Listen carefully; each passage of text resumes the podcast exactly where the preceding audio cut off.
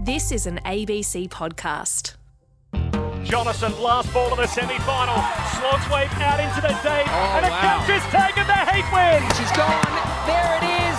They were nervy to start with Australia, but they've settled very, very quickly.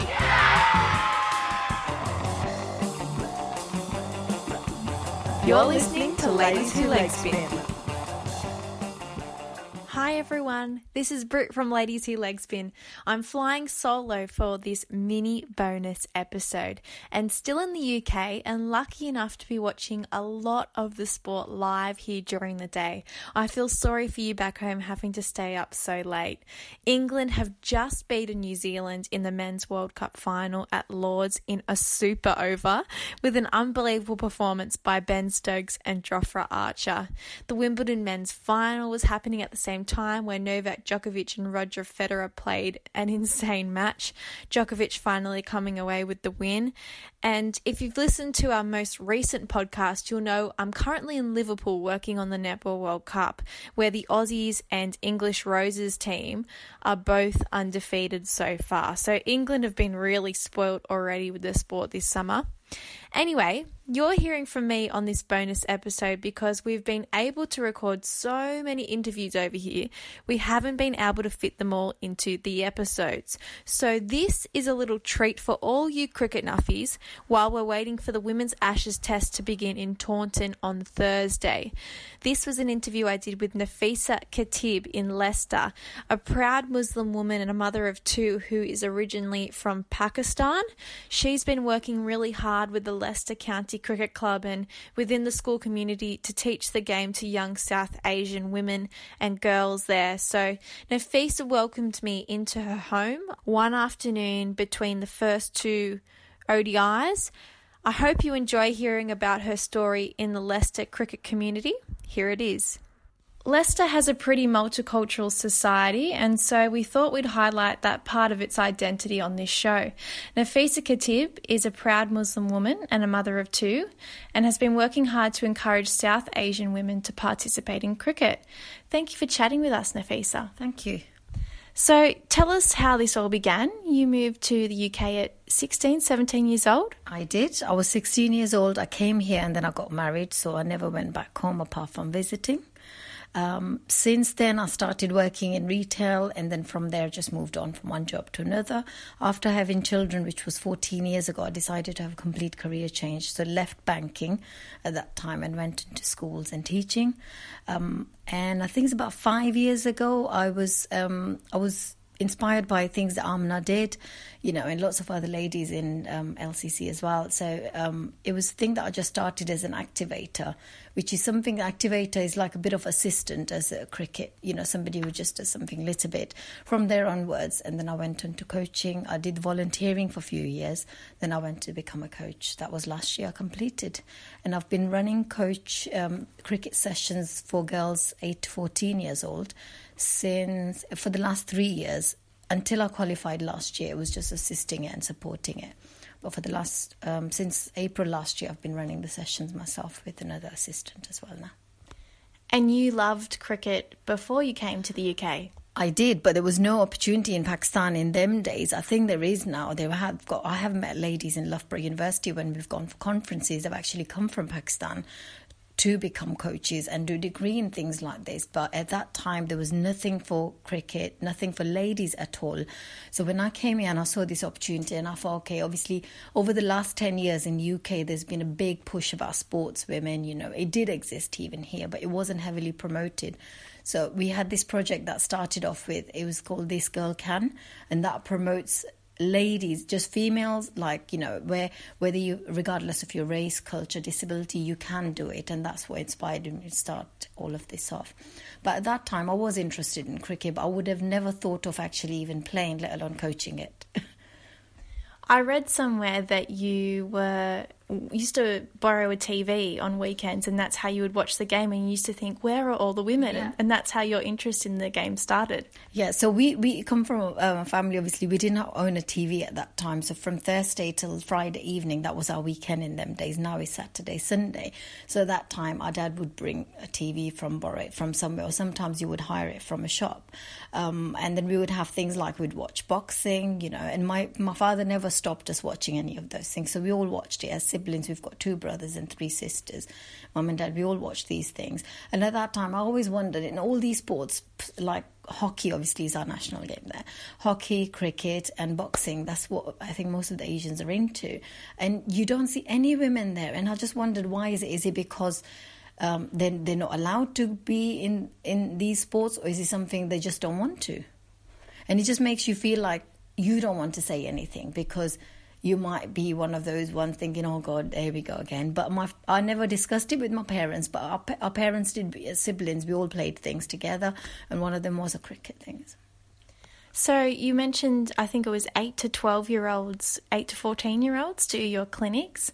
What do you hope by doing them that they'll sort of be encouraged to take up the sport? Is that why you do them? I think it's more of a thing like that for them to understand that it doesn't matter where you've come from. So in the sense, like I wear a scarf. Some some of the girls that come to the session, they've got scarves on. So then they feel like because they've got a scarf on, they feel like they can't play a sport that's really active. So just just a little bit of hope that you know one of them or probably all of them will feel like okay I haven't got. Sometimes it's to do with the cultural needs. Sometimes it's that because they haven't got opportunities. There are times that some of the girls can't get there because the dads are working, mums don't drive, or sometimes it's to do with the language barrier as well. So by me being there, I'm hoping that most of them, or at least some of them, take up the fact that you can attend these sessions. There aren't any barriers, and anything where there's a language barrier, cultural, or where there's financial barrier, it makes it easier for them to attend, and hopefully they can take it on further. And I know some of the girls they used to come to our club. They've, they're 15, 16 now. They've actually ended up in school um, teams. So from primary school, they've gone to high school, and they're continuing with it. And it's really nice to see, and just the skills they've developed you know, just by coming, they come twice. It's twice a week. Once is Saturday where they come by themselves without the parents, and on Tuesday we've got other things going on where the parents can, the mums can come with them as well. You've got a daughter. Did that sort of help inspire you to get involved with all this? Um, I yeah, I started more since I've had my daughter, and she's really really sporty. She's she does cross country. She plays. She's in a cricket team team now, and she's into hockey team, and she's just pray, um, been to school games last week in um, for tri golf as well. Yeah. Um, so things like that. By me doing all of these sessions, that inspires her in a way that by for her to know that I can try everything. So she's trying different different things and she's trying to find her feet. She's good at all of them actually. Um, I don't know about swimming. We're still trying, so it's still a little bit there. But yeah, she's trying most of the things, and she's really, really good at it. And I keep saying to her, do it as much as you can. And hence the reason, um, apart from working and coaching, I try to make sure that my kids have got enough time with me as well when they want to go to certain things, like the school games last week. I had to finish work and go and pick her up and give lifts to other children as well. But yeah. You told me before that you haven't quite ticked off the goal of riding a bike yet. Have you taught yourself to swim? No, that's another thing to do. I have been to swimming lessons two years ago and I passed my level one, but I think from young, again, because we never went swimming when we were little, so it's just a fear of water. But my kids keep saying, "Come on, mummy." So this mm-hmm. summer is things to do is there's riding a bike and swimming. Now, obviously, the Women's Ashes is being played in Leicester at the moment. We've got two games here. What do you think it does for the young girls that you're coaching and in the community to see, you know, the best of Australia and England competing in your community? I think it gives them that motivation to say they're still young. They've got whole of their life ahead of them, and for to see all these ladies playing and these girls have an opportunity to get tickets as well. Obviously, they can attend these games and then just look at all these ladies and think where they could end up. So they have got potential and they have got opportunities by having all of these street sessions as well. And then they can get there as well. It gives them inspiration and it gives them hope as well. A little bit of motivation, obviously, which doesn't harm them. And by us offering all sorts of things, if you can't get there, we'll give you a lift. If you are coming there for the whole day, we'll provide you lunch. You know, anything, anything that we can think of is a barrier. If there's a language barrier, there are different coaches that speak different languages. We even say to them, okay, you might have a sibling that's younger than eight years old. Bring them along. We'll look after them with you. Why do you think cricket is a sport that is good for this space? It just is it just because you're passionate about cricket, or is it, you know, the sport that lends itself to inspiring women now? I think for me, it's the cricket again from Pakistan, India, Bangladesh, or Australia, any of these uh, countries. I think cricket's really, really big in these countries. So for me, it's that. Um, my son and my husband, they're into football. So it's all day long. We've just got football, football. I attend all of the football matches. I support Liverpool. So we go to most of their games if they're on the weekends or school holidays. So it's a bit of both. But I think in the cricket, for me, it's just because where I've come from. And then that just gives me that motivation to keep going. And if I can help even one person in a year, that's something for me. Lastly, Nafisa, we're really trying to capture the heart of each city that we go to. What do you love about Leicester? It's your home now. Uh, why is it special to you? Um, we moved to Leicester 10 years ago, so we were in East London for all these years. Moving to Leicester was because it's really, really diverse and different cultures, different backgrounds. You've got so many different people, you know, multicultural really. And um, by Leicester being multicultural, you've got so many different opportunities you can offer or you can have yourself. I can't see myself doing this in, if I was in London because I wouldn't know where to go where to start from. Um, so I would have never heard about all of these things apart from telly. And if I didn't watch telly at that time, I wouldn't have known anything. And that's the same reason why my kids are into they're into sports, um, different not just sports. They're into different things. My son's into kickboxing. He goes to football three times a week. They love swimming. They like going on camping trips and things like that as well. So I think with Leicester gives you these opportunities by being multicultural. Well, Nafisa, thank you so much for chatting with us and letting us into your beautiful home. It's been lovely chatting with you. Thank you for coming. That was Nafisa Khatib, who's been working hard in Leicester, the location of the first two ODIs this Women's Ashes series. I hope you enjoyed our chat, and you'll hear from us on this feed next at the end of the Women's Test in Taunton.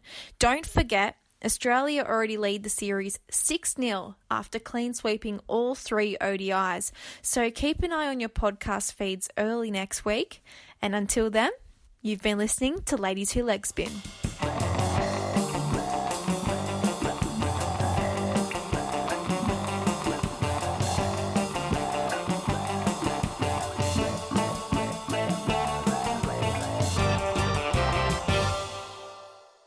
You've been listening to an ABC podcast. Discover more great ABC podcasts, live radio, and exclusives on the ABC Listen app.